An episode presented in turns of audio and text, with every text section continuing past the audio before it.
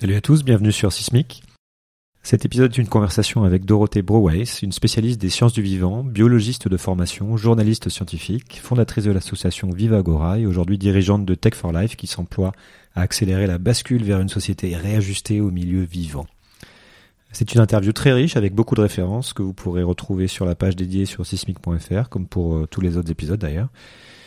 Et je vais faire maintenant beaucoup de mes interviews à distance, donc je ne peux plus vraiment promettre une qualité studio pour le, pour le son, mais je m'excuse euh, particulièrement pour cet épisode, car euh, le son est assez mauvais euh, du fait d'un petit problème technique. Donc accrochez-vous quand même, ça vaut le coup. Bonne écoute et n'hésitez pas, comme d'habitude, à m'envoyer vos questions ou suggestions par email et à, et à diffuser ces sujets autour de vous. Il faut désormais remettre l'économie dans la société et la société dans la biosphère. Et cette chose-là demande une conversion mais extrêmement radicale. Il n'y aura plus possibilité de penser une performance économique sans penser en même temps une performance environnementale et sociale. Bonjour Dorothée. Bonjour Julien. Euh, bienvenue sur Sismic. On a 40-45 euh, minutes à passer ensemble pour euh, balayer un certain nombre de sujets. Est-ce que vous pouvez commencer par vous présenter brièvement?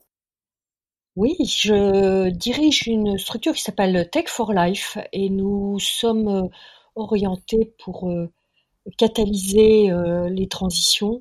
Ça veut dire former des communautés d'acteurs divers euh, associant des industriels, des académiques, des associations, des pouvoirs publics, euh, pour euh, activer l'alignement des gens sur des enjeux non, négociables, c'est-à-dire maintenir la terre habitable. Donc ça, c'est vraiment un, investissement très fort avec notamment le sujet de compter avec le vivant, la comptabilité, j'y reviendrai, euh, j'ai été journaliste 30 ans et euh, j'avais créé en 2003 Vivagora. Euh, c'est dire que le vivant, c'est vraiment la, mon ADN, on va dire. Ok. Euh, donc vous baignez depuis le depuis le début de votre carrière dans, dans le vivant, dans la biologie, dans les dans, dans ces questions euh, autour de la biosphère, de la génétique. Euh, donc vous êtes aux premières loges pour constater la, la, crise actuelle du vivant et ses implications et vous êtes très au fait des enjeux autour de l'anthropocène et de la trace que laisse l'homme sur le monde euh, et être spécialiste aussi des questions d'innovation et des modèles de transition économique. Donc je pense que ensemble, je voudrais qu'on se pose une question qui est large, qui est euh, qui est celle du progrès, pour savoir dans dans quelle mesure on peut trouver matière à garder confiance en l'avenir. L'avenir, c'est euh, c'est le sujet de départ de, de, de ce podcast et j'ai reçu beaucoup de gens qui euh, qui ont une vision très lucide mais aussi très sombre. Donc euh, je, je, je, pense qu'on c'est pas mal ensemble de, de parler de ce sujet-là. Pour commencer, j'aimerais connaître votre point de vue déjà sur l'état du monde et sur l'état de l'avenir justement. Pourquoi autant de gens, notamment chez les plus jeunes, semble avoir non seulement peur de l'avenir, mais aussi ne plus du tout croire même en, cette notion de progrès. Quelle, est votre grille de lecture de l'époque actuelle et de ce sujet-là? Oui, euh, j'ai beaucoup regardé euh, les l'histoire euh, de la modernité dans le livre que j'ai publié il y a un an et demi, qui s'intitule L'urgence du vivant vers une nouvelle économie. et ce qui me frappe, c'est que nous avons raté euh, toutes les occasions de nous remettre d'aplomb dans quelque chose, on va dire, d'honnête, c'est-à-dire de, euh, connecter au réel et euh, notamment à la biosphère. Il y a enfin, la modernité s'est organisée, bah, d'ailleurs dès le 12, 13e, 14e siècle. on, a vu cette espèce d'obsession de rendre euh, le monde euh, dans une vision idéale, idéalisée peut-être par euh, l'esprit judéo-chrétien de l'Occident. Et cette idéalité a, poussé une, sorte de rapport au monde de surplomb et de domination. parce que le modèle de Dieu, être comme l'homme, cette euh, aussi, on a vu apparaître dans l'art la perspective, c'est-à-dire c'est aussi une idéalité euh, des lignes, euh, comme si le monde était dans une régularité.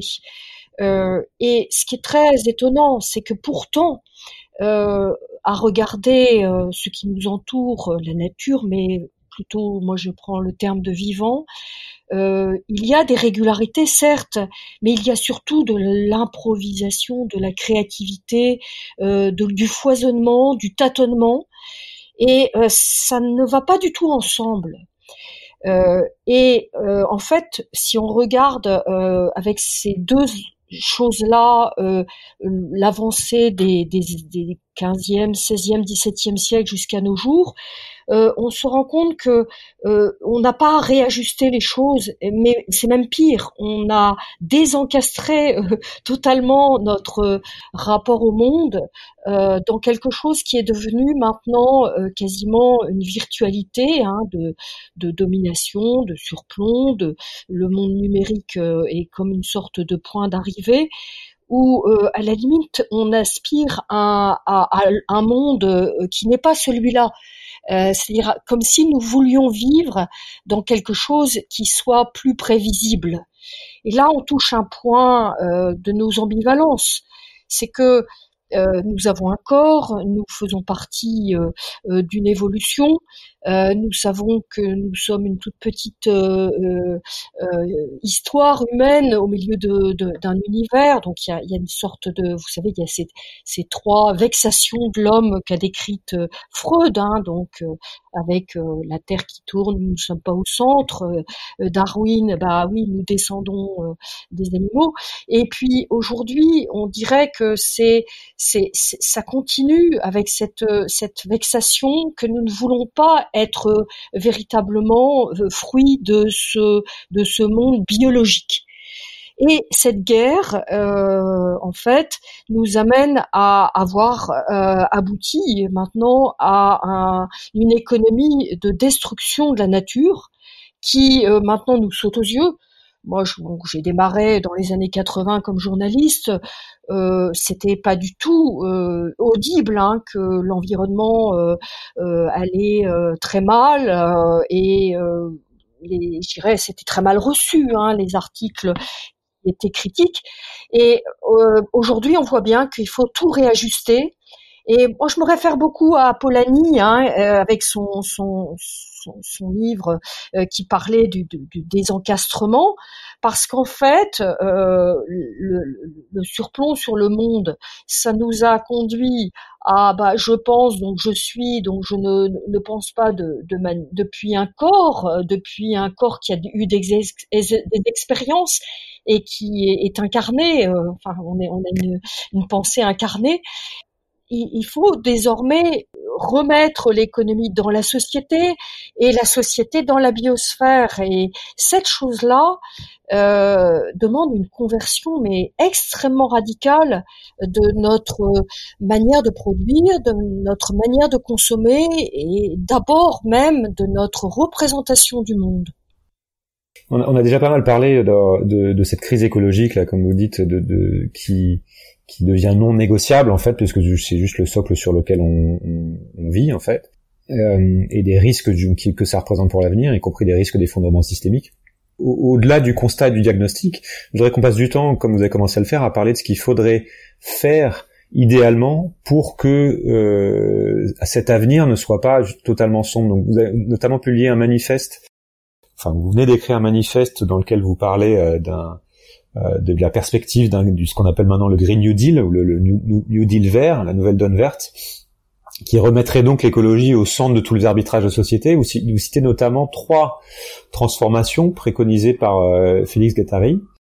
Ajuster notre euh, insertion dans le monde naturel, donc ce, ce dont vous venez de parler, c'est-à-dire redéfinir notre relation au monde. Penser une politique de la Terre qui transcende les clivages, pacifier notre vie notre vie personnelle dans la résonance au monde. J'aimerais bien qu'on passe du temps sur ces sur ces trois points-là parce que j'ai trouvé ça extrêmement intéressant et je publierai la note aussi sur le site. Euh, on, peut continuer à développer là sur ce que vous venez de faire, c'est-à-dire comment redéfinir notre relation à la nature et dans un monde notamment fondé sur la notion de progrès technique, sur la sur la science et sur euh, aussi sur cette idée de croissance, cette idée de progrès. Comment réconcilier progrès technique et vivant Oui, alors ce manifeste pour refonder le progrès euh, dans une réconciliation avec le vivant m'a été demandé par Jacques Huybrecht euh, dans le contexte de l'événement qui a eu lieu la semaine dernière des dix ans euh, d'entrepreneurs d'avenir. cet événement s'est passé à l'OCDE. C'est intéressant parce que l'OCDE a publié l'année dernière, dans le cadre du G7 environnement, un, rapport extrêmement euh, fort qui indique qu'il n'y aura plus possibilité de penser une performance économique sans penser en même temps une performance environnementale et sociale. Et dans cet événement de la semaine dernière, on a vu euh, pratiquement tous les éléments de ce que vous venez de dire se déployer, euh, euh je, je, dirais même jusqu'à la dimension de, de, résonance et communauté de destin qui est l'horizon de ce manifeste avec euh, Hartmut Rosa, qui est ce philosophe allemand, dont, sur lequel je reviendrai parce qu'il a, il a non seulement explicité le fait que la résonance c'était ce qui fait face à l'accélération. L'accélération du monde aujourd'hui, c'est tout transformer en flux. Et euh, euh, si on est dans cette mise à disposition du monde, euh, on n'a plus de résonance. Et il vient de sortir un livre sur pour prôner un monde indisponible, qui est la condition de la résonance, parce que en fait, la chose très simple qu'on découvre avec lui, c'est que euh, se euh, mettre la main sur les choses, euh, c'est-à-dire vouloir les posséder, c'est perdre la possibilité de l'altérité et de la du vis-à-vis qui est très très important dans l'existence humaine.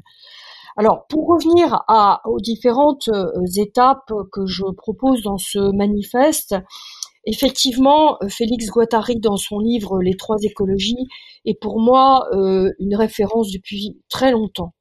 Parce qu'il a pensé l'écologie dans ses dimensions euh, sociales et personnelles, à la fois l'écologie, le, rapport au monde et à la nature, nous renvoie à notre rapport à nous-mêmes et notre insertion politique au monde. C'est vraiment les, les, trois dimensions de l'écologie qui se répondent, qui s'enrichissent et qui permettent de, de sentir, de, de, de, de s'agrandir, de, de déguster, je vais dire même, euh, ce qu'est une vie euh, qui, qui, se, qui se nourrit du monde dans, dans une certaine confiance. Parce que c'est ça la grande difficulté, c'est que soit vous vous, vous euh, appuyez sur des sécurités euh, partielles qui, qui, vous mettent dans euh, une, un rapport de possession, de, de contrôle, soit vous avez une certaine ouverture à l'inconnu et,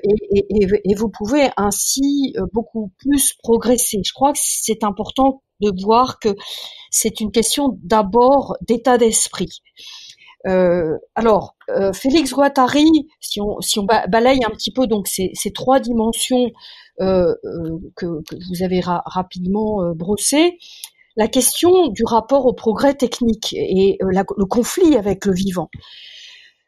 La dimension, l'industrialisation, le, le, développement de, de, la société thermo-industrielle, c'est vraiment euh, une approche de mise à disposition du monde, euh, de d'utilisation euh, tous azimuts et de transformation, comme je l'ai dit tout à l'heure, de, de, toute, toute ressource en, flux. Hein, et, donc c'est pour ça qu'on utilise le, mot thermo-industriel avec la dimension, le rapport à la thermodynamique.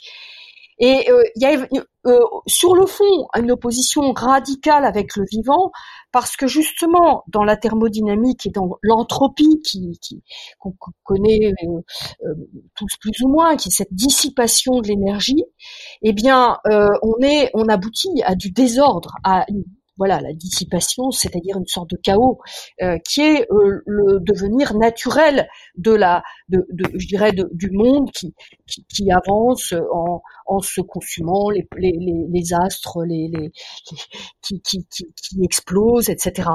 Euh, l'ordre dans l'univers que nous voyons, je prends ce terme de l'ordre, l'ordre qui est essentiellement minéral et, et, et vivant, euh, mais surtout vivant, il s'oppose à ça de manière très étrange avec euh, euh Schrödinger qui s'était posé la question hein, de pourquoi est-ce qu'il y a cette, qu'est-ce que la vie, qu'est-ce que c'est cet ordre? Euh, début du XXe siècle, il y a eu énormément d'interrogations sur ça, et euh, est apparue cette notion de négantropie, qui est euh, cette organisation qui surgit sans qu'on moi je trouve qu'on n'est pas encore très clair sur ce que ça veut dire. Mais parce que le vivant, le vivant est la seule exception au principe d'entropie en fait. Oui, c'est cela, c'est cela. Donc il y a, y a cette organisation et euh, le vivant, euh, c'est c'est le c'est l'incarnation euh, de l'organisation, les organes, les organismes. et qu'est-ce qui se passe dans l'organisation du vivant? Il y a simplement qu'il y a des entités qui créent du dedans, du dehors, et qui euh, sont restent pour eux au dehors. À la fois, ils ont une identité propre, ils sont indé, indépendants, ils ont, il y a, y a, y a un, un, certain ordre dans une cellule, dans une bactérie euh, qui, qui, sait se défendre. Il y a un système immunitaire, euh, bon, et, et en même temps, donc il y a une protection vers l'intérieur, mais il y a une porosité. Et c'est ce jeu très spécifique, très original, euh, qui est extrêmement inspirant pour nos organisations sociales, à mon avis, qui est de trouver l'équilibre entre euh, cette euh, cette force de l'organisation intérieure qui reste ouvert, ouverte à, à, à l'extérieur. Peter Sloterdijk, qui est un autre philosophe allemand, parle de possibilité d'un système immunitaire social, au sens où on pourrait euh, s'inspirer de, ce, cette performance du vivant euh, pour nos organisations sociales, euh, au sens donc de, de, de travailler sur l'insoutenable. C'est extrêmement intéressant comme inspiration, je trouve. Euh, pour euh, créer cette espèce de système immunitaire qui lutterait contre l'insoutenable. Et l'insoutenable pour la société, c'est sans doute ce qui n'est pas négociable, c'est-à-dire la perspective euh, de, de, la mort, tout simplement euh, euh, commune, parce que la, molle, la mort à l'échelle individuelle, c'est une chose, mais euh, vivre dans la perspective que nos, sociétés humaines vont s'effondrer, c'est proprement insoutenable. Ça veut dire que vos enfants n'ont pas d'avenir. Et ça, je, voudrais, je, voudrais passer un, peu de temps aussi à comprendre justement pourquoi, pourquoi on en est là. Je, pense notamment à cette à cette idée qu'il y a des de, pour revenir aussi sur le cartésianisme, je voudrais un petit peu euh, revenir sur cette idée qu'il y a des mythes fondateurs en fait de, de la modernité euh, pour qu'on comprenne bien aussi euh, pourquoi on aurait cette nécessité de changer et pourquoi il faut inventer une autre forme de progrès en fait. Qu'est-ce qui fait que euh, on est sorti de ce de ce rapport au monde de, et que notre vision de la nature est, est peut-être biaisée? Ah, vous savez, euh, c'est Philippe Descola qui a travaillé sur les différentes formes de relations au monde. Euh, nous, sommes dans ce, rapport très particulier euh, qui est propre à l'Occident du naturalisme, c'est-à-dire d'une distinction entre les humains et la nature. Euh, c'est d'ailleurs pour ça que je n'utilise pas le mot nature parce que euh, c'est extrêmement problématique. Et la réaction à cela, c'est quasiment l'antispécisme hein, pour être assez euh, assez net dans les éclairages qu'on peut donner. C'est-à-dire cette espèce de réaction inverse, excessive pour moi, qui est de considérer que l'homme est un animal comme les autres, totalement non, non distinguable, ce qui, est, ce qui est à nouveau problématique. Et donc il faut pouvoir euh, sortir de notre rapport euh, de surplomb sur la nature, euh, c'est en, en, reprenant ce terme du vivant qui est justement le, le, le, sujet de la nuit des idées à Paris et je pense à l'international aujourd'hui. Euh, avec euh, cette, cette euh, importance de prendre au sérieux, enfin comprendre véritablement notre place. Et ce que je propose comme responsabilité de l'homme, c'est c'est peut-être dans ce qui le, qui est sa caractéristique de de conscience et de capable de répondre, de responsabilité. Hein, ça veut dire répondre. Ça veut dire euh, être euh, en mesure de réaliser euh, ce que le monde, comment l'expérience le, se grave dans la matière, dans notre matière vivante, dans notre cerveau, puisque c'est vraiment ce qui se passe. C'est-à-dire que vous avez l'expérience qui se fixe euh, dans euh, notre structure cérébrale pour euh, donner des mémorisations et des manières de réagir qui sont liées à nos expériences, et que fort de cela, nous pourrions être en mesure de nous de nous sentir responsables de de justement de forger l'avenir. C'est là qu'on arrive sur la question politique, c'est que c'est parce que nous nous situons dans le temps que nous pouvons penser l'avenir. Et ce qui me désole dans notre époque, même si elle est exaltante par certains aspects, c'est que nous avons tendance à rester euh, dans un, rapport au présent euh, euh, totalement asphyxiant. au lieu de travailler comme l'humanisme a tenté de le faire, c'est-à-dire dans une circulation entre le passé et le futur, évidemment, qui passe par le présent, et qui fait que les générations se succèdent dans une certaine pacification entre les, entre les générations. Ce point est capital, le, le, rapport entre générations. Je suis étonnée aujourd'hui, moi j'ai 60 ans, j'ai donc euh, vu naître euh, bon le, le, le, la réaction à, à, à, cet effondrement de la nature, euh, le rapport Brundtland, évidemment 92, le, sommet de la Terre, etc.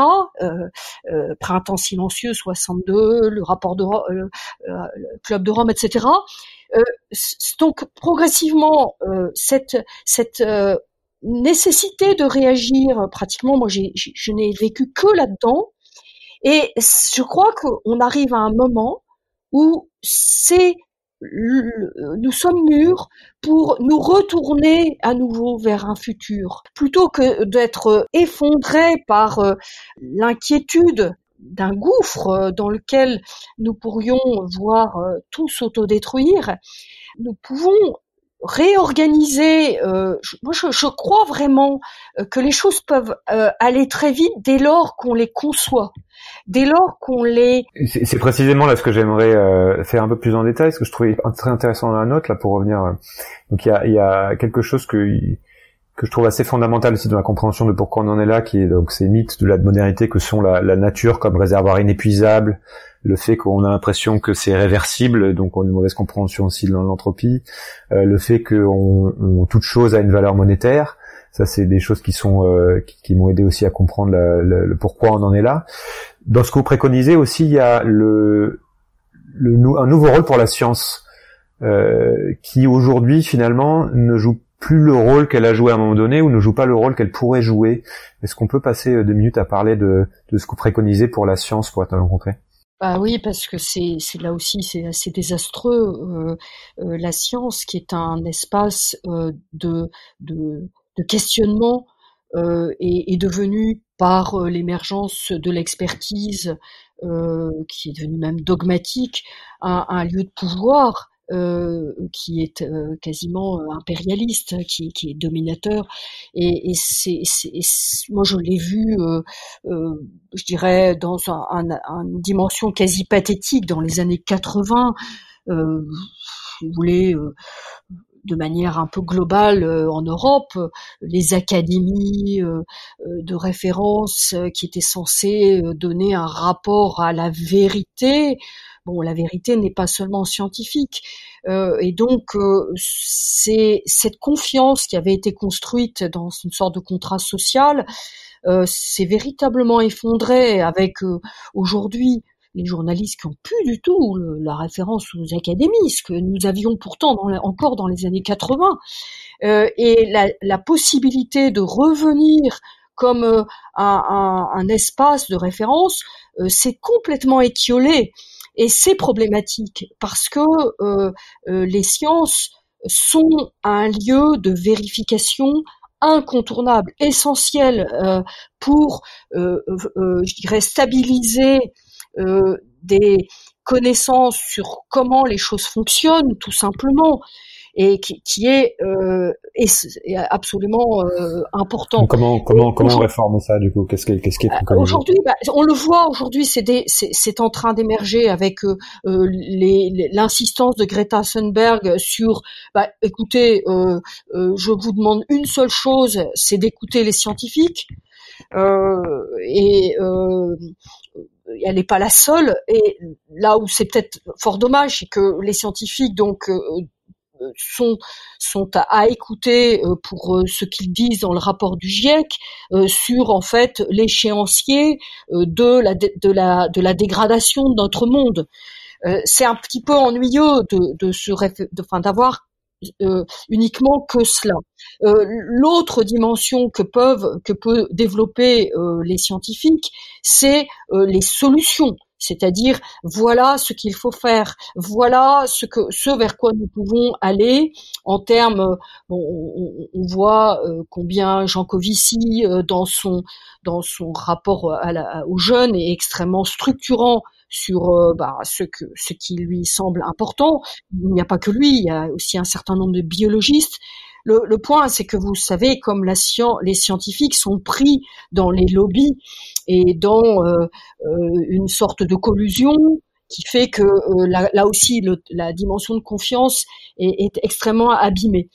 Euh, je crois qu'il gagne le manque d'interdisciplinarité aussi, et puis la, la manière fonctionne les publications pour. Euh, Alors ça, c'est voilà, ça, effectivement, j'y insiste beaucoup parce qu'en fait, le fonctionnement scientifique aujourd'hui est un féodé aux publications, et que pour faire des publications rapides, euh, il faut pas être interdisciplinaire.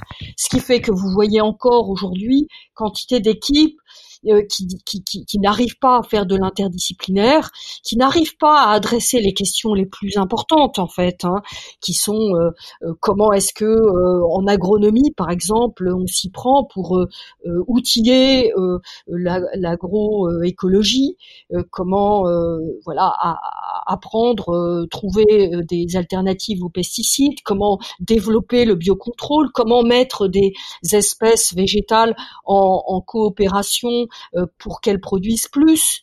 Euh, euh, tous ces, toutes ces possibilités euh, de faire avec, c'est-à-dire de, stimuler ce, ce qu'invente le vivant pour en profiter. C'est pareil sur les stratégies d'utiliser du le, microbiote en santé pour nous protéger. Hein. Il y a un rôle immunitaire très important de ces bactéries intestinales que nous que nous avons et aussi un rôle dans les maladies auto-immunes.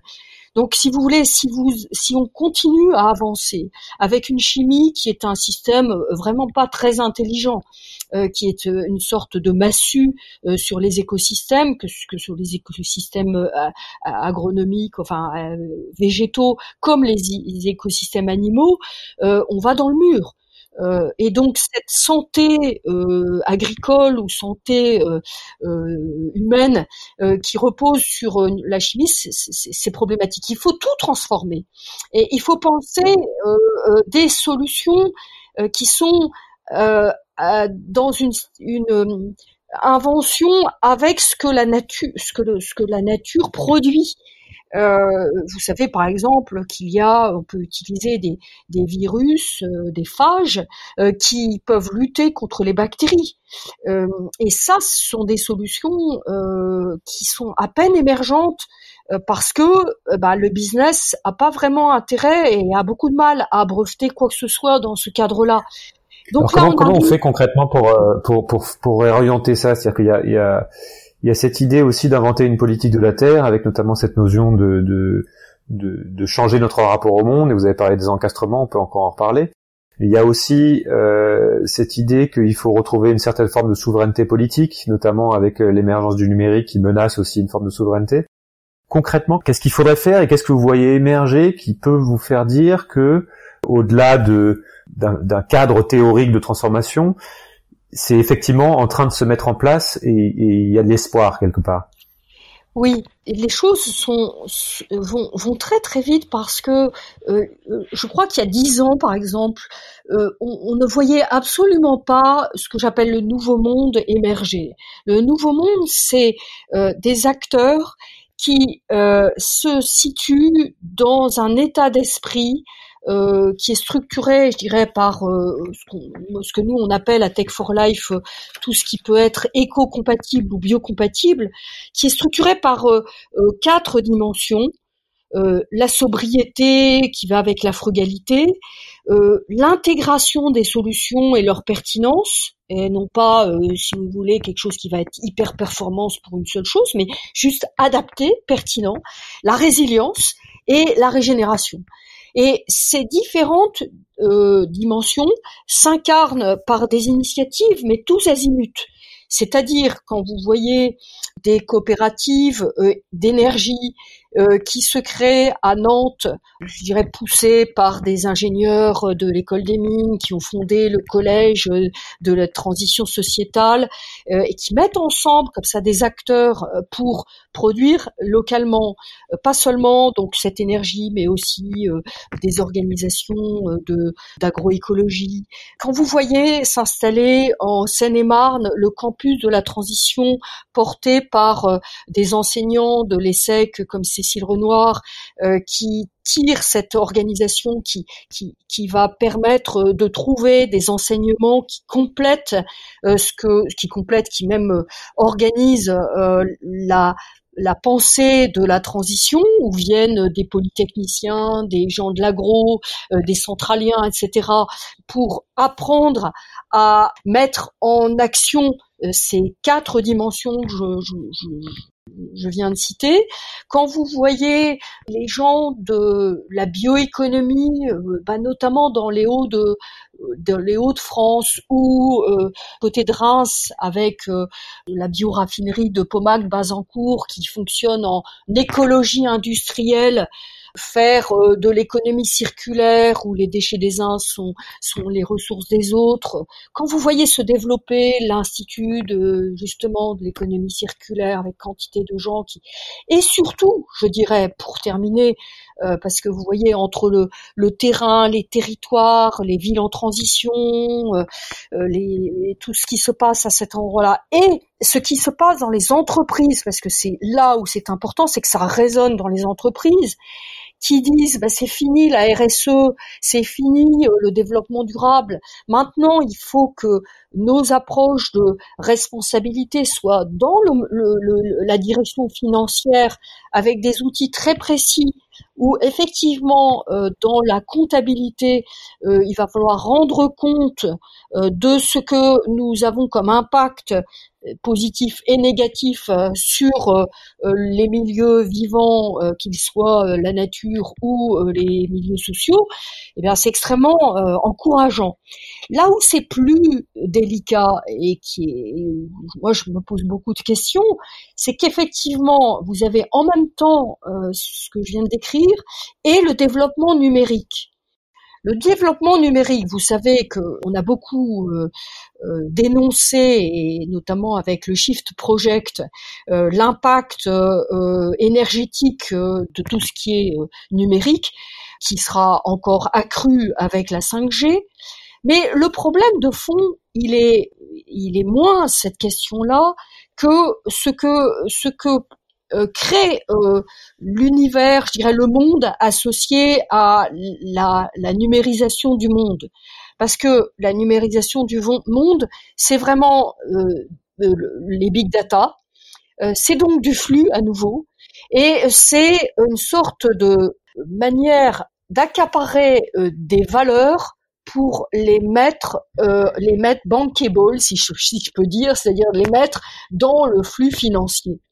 Euh, parce que vous avez les algorithmes qui vont vous transformer bah, les données agricoles, pour prendre cet exemple-là, en quelque chose de partagé, euh, partagé dans euh, un espace qui va être unique. C'est-à-dire qu'à partir du moment où tout devient, où tout devient mesurable, on peut mettre, on peut mettre une valeur à tout et donc un prix et donc voilà voilà, on, se retrouve avec quelque chose qui est interchangeable. Euh, donc vous allez vous retrouver avec euh, les principes de la compensation qui ne sont absolument pas des perspectives intéressantes.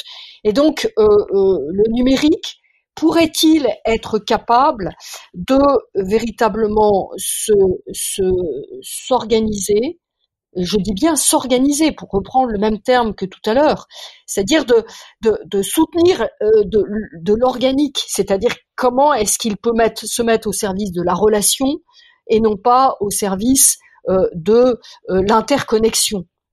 Et, ça, c'est quelque chose que travaille beaucoup Bernard Stiegler, qui est quand même dans ses approches à la fois territoriales, à pleine commune, et à la fois euh, ses approches internationales avec l'internation qu'il a présentée euh, il y a une dizaine de jours à, à, Genève, euh, dans une attention à ce qu'on appelle la l'économie de la contribution, qui est une valorisation de ce que les hommes ensemble peuvent faire émerger euh, ça n'est pas ce que produit les automates euh, dans euh, des équivalences, mais plutôt, je dirais, le plus d'une intelligence collective qui sera jamais réductible à ce que produisent des algorithmes.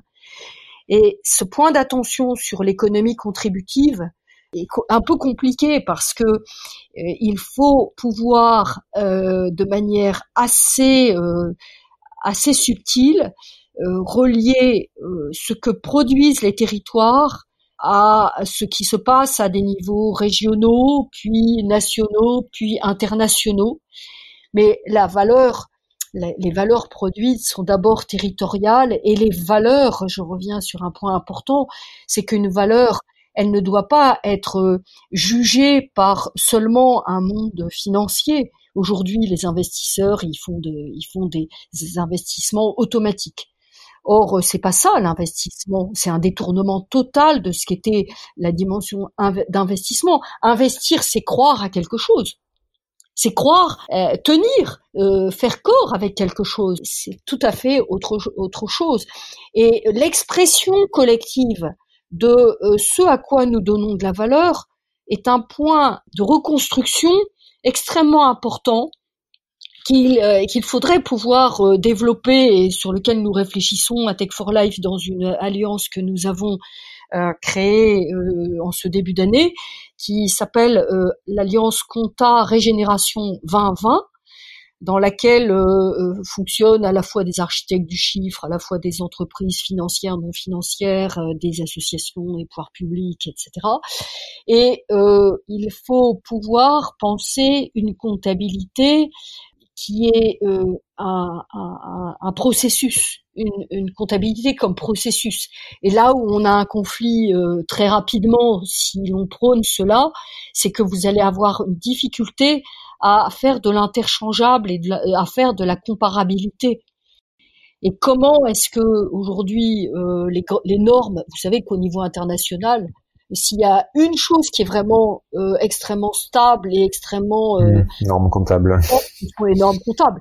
Donc euh, vous avez d'un côté quelque chose d'extrêmement euh, euh, puissant qui fait que les financiers peuvent orienter la planète avec une vingtaine de, de, je dirais, de, de puissance, quoi, c'est tout. Euh, alors qu'il faudrait revenir à, des choses beaucoup plus territoriales pour euh, reconnecter à de la valeur produite. Si, si le, s'il y a un effondrement des banques euh, et de notre système économique à moyen, à assez court terme même, hein, on peut tout à fait imaginer quelque chose dans l'année qui vient. Il va bien falloir repartir par reconstruire euh, dans une reconsidération de la richesse, pour reparler comme Patrick Vivray, et euh, bah voilà, se dire bah tiens, j'habite à tel endroit, euh, qu'est-ce qui a de la valeur? Bah, Ce qui aura de la valeur, c'est ce qui a été structuré avec de la résilience. C'est-à-dire que les gens les plus précaires seront peut-être les plus résilients.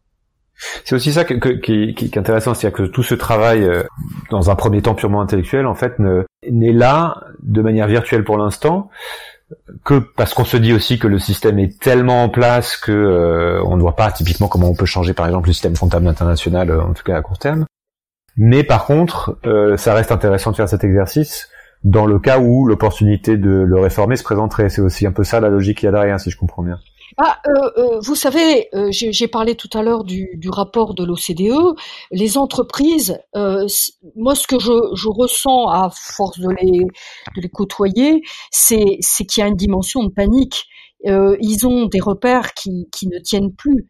Euh, quand je dis que la RSE, ça, ça n'est plus euh, euh, l'horizon, il faut créer de nouveaux horizons. Et là, quand dans les entreprises, vous avez les, les, acteurs de la RSE qui, qui, se tournent vers les, les, directions financières pour dire mais maintenant on va plus juste faire du discours, mais la responsabilité sociale de l'entreprise, ben d'abord, vous êtes obligé par la loi Pacte de rendre des comptes sur euh, les dimensions environnementales et sociales. Vous avez euh, obligation par euh, la réglementation européenne de, de, vous êtes obligé de faire de l'extra-financier, d'expliciter ce que vous avez comme impact sur donc le, le, monde. Et de plus en plus, cet extra-financier va être sommé de, de, de, de se traduire en, en, en dimension de, de chiffres. Et, je ne vois pas d'ailleurs pourquoi euh, on ne pourrait pas euh, évaluer euh, les coûts de maintien des écosystèmes. Et je vois pas pourquoi il pourrait pas être une dimension des bilans d'entreprise. Donc, si vous voulez, ce qui peut se passer comme scénario, qui peut arriver très vite, beaucoup plus vite qu'on ne le croit, c'est que des entreprises les plus vertueuses vont se dire, bah, nous, euh, euh, on a envie de montrer qu'on a des externalités positives. J'aime pas le terme, mais c'est quand même bien euh, comme ça qu'elle s'exprime. Euh, ce terme d'externalité qui vient de Pigou, euh, qui est de 1920, donc au bout d'un siècle, il va quand même faire, falloir faire la peau à ce, à, à ce concept. Mais en tout cas, euh, si les entreprises qui sont vertueuses se disent, on va sortir une comptabilité qui va faire apparaître la comptabilité, la, les dimensions environnementales et sociales, ce qu'on appelle comptabilité triple capitale. Eh bien, si elles le font, qu'elles sont une dizaine, une quinzaine, qu'elles arrivent à un niveau international et que les autres euh, sont pas capables de s'aligner à leur manière de faire, ça va faire un peu désordre. Euh, du point de vue de la réputation, ça va poser un peu des problèmes pour ceux qui seront incapables euh, de rendre des comptes de cette manière-là. Donc vous pouvez tout à fait avoir des scénarios euh, de type bascule, basculement rapide, oui, en fait. Bah, oh, vous avez euh, aujourd'hui euh, Act for Nature, des engagements d'entreprise, etc. Bah, maintenant, comment ça se traduit en termes de chiffres et en termes de comptabilité euh, triple capital, tout simplement. Pour finir, je voudrais bien revenir sur cette notion de, de résonance, peut-être en, citant une phrase que j'ai vue dans le dans le rapport donc d'Artmut Rosa, qui dit le rêve de la modernité, c'est que la technique nous permette d'acquérir la richesse temporelle l'idée qui la sous-tend est que l'accélération technique nous permette de faire plus de choses par unité de temps, alors que les moyens techniques et notamment l'Internet rendent disponible quantité de services ou de biens à consommer, le monde s'éloigne. La promesse d'une mise à disposition totale du monde se mue en paradoxe, l'accélération tue les échanges, génère l'indifférence et hostilité, le monde ne répond plus. Je trouve cette notion très intéressante et j'aimerais qu'on passe cinq minutes là peut-être pour finir à, parler de cette idée de résonance quand Hartmut Rosa, vous savez, il est spécialiste de l'accélération, quand il a euh, essayé de voir comment soigner euh, ce, monde euh, où les burn-out se multiplient, il a cherché ce qui, ce, qui, ce qui était vécu par ces personnes en burn-out. Et c'est bien cette sensation d'un monde qui ne répond plus. Il y a comme une, une impression d'hébêtement, euh, de, de que il euh, euh, y a plus il y a plus d'émotion, il y a plus de poésie du monde, il y a plus de, de, de, de mouvement de communion tout simplement. Et donc il cherche, c'est tout le parcours qu'il est en train de faire, il cherche euh, les, les, les, raisons et comment on peut justement identifier euh, le poison, euh, comment trouver des antidotes c'est euh, c'est très impressionnant d'entendre ce, ce, ce, constat de l'effondrement des échanges, de la, notion d'indifférence. Que euh, on, on, moi je trouve que d'un point de vue de nos modes de vie, euh, nous expérimentons euh, dans, dans, ce que, dans ce que proposent les écrans, puisque nous sommes tous des sortes de, de bulles ambulantes avec notre notre nos écrans portables que nous dans lesquels nous que nous avons devant les yeux dans nos rues sans plus du tout de sensibilité à ceux avec lesquels nous voyageons avec lesquels nous cohabitons c'est très problématique euh, cette chose-là, de, déjà de, de se rendre indifférent à nos euh, congénères. C'est, quand même hallucinant. Enfin, il faut quand même le répéter. Euh, je crois que c'est, quand même très déshumanisant. On pourrait avoir des gens avec, avec des gens qui pourraient faire des malaises, on s'en rendrait même pas compte. C'est quand même très grave. et c'est une image de euh, ce que ce du comment de, de ce que nous voulons vivre, c'est-à-dire nous l'assumons tous les jours en recommençant toujours ces attitudes-là, c'est-à-dire que nous l'assumons. Et on peut s'interroger sur c'est quoi les phases d'après, c'est-à-dire que euh, le, problème de cette attitude, c'est que nous ne, nous ne sommes plus informés par le monde tel qu'il est. C'est-à-dire que quand je dis informer, c'est que, je reviens à ce que je disais tout à l'heure, le monde nous donne une forme, l'expérience se grave en nous. Et cette chose-là, quand vous prenez un GPS et que vous avancez aussi avec le GPS, euh, l'information de euh, trouver sa route n'est plus délivrée euh, de manière aussi expérimentale que ce que nous vivions par le passé. Nous survolons l'errance que nous pouvions vivre par le passé. Et tout ça, pour moi, incarne un peu, enfin, incarne une, difficulté qui va, à mon avis, être croissante, c'est que nous acceptons de déléguer un certain nombre de services à des automates. Nous déléguons presque même nos décisions euh, à des algorithmes, à des automates. Euh, vous voyez, les, algorithmes financiers, c'est quand même euh, des investissements qui se font euh, sans aucune conscience de quoi que ce soit. Et donc, si nos vies deviennent gérées par des automates, je m'interroge sur pourquoi on en est là. Et j'ai, j'ai depuis fort longtemps euh, cette idée, alors parce que Anna Arendt en a parlé euh, et parce qu'il y a eu aussi euh, le, livre sur l'obsolescence de l'homme de, son compagnon, hein, qui, qui est sorti après-guerre et qui était concomitant avec l'émergence de la cybernétique. la cybernétique, c'est confier euh, l'organisation, la, on va dire la gouvernance, euh, à des machines.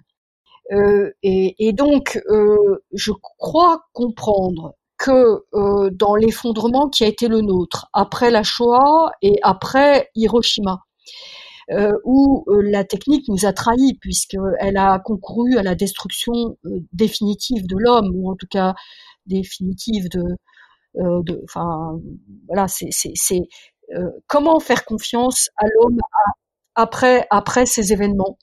Et je me demande si euh, nous avons fait vraiment un travail suffisant pour reconstruire la, la, confiance en l'homme.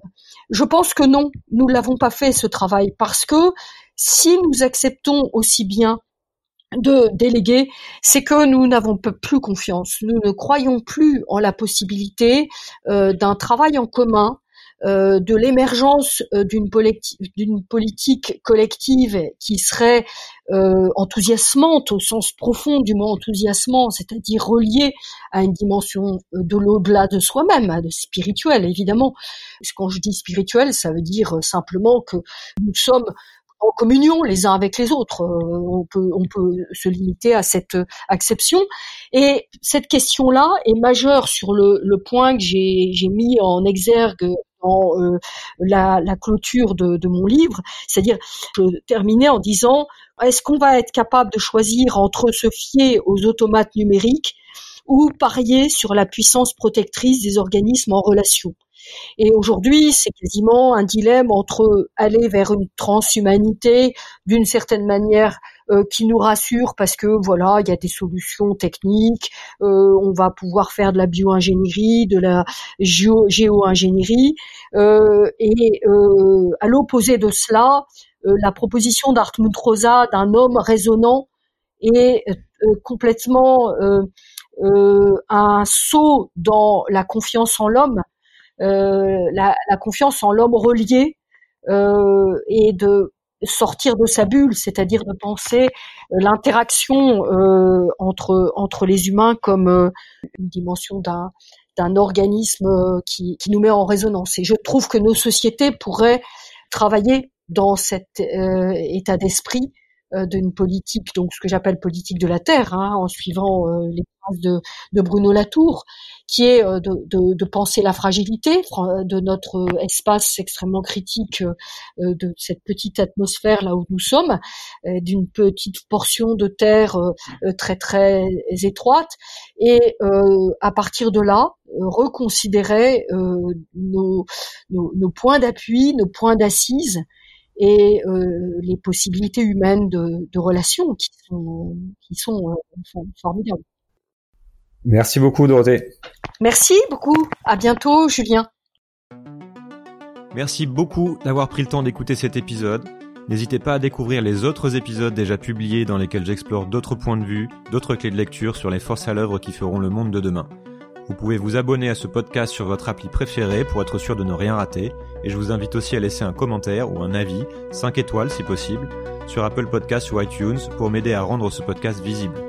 Vous pouvez retrouver cet épisode sur sismic.fr avec toutes les références citées, ainsi que d'autres liens pour continuer à creuser les sujets évoqués. C'est Sismic, c'est demain et ça bouge. À bientôt.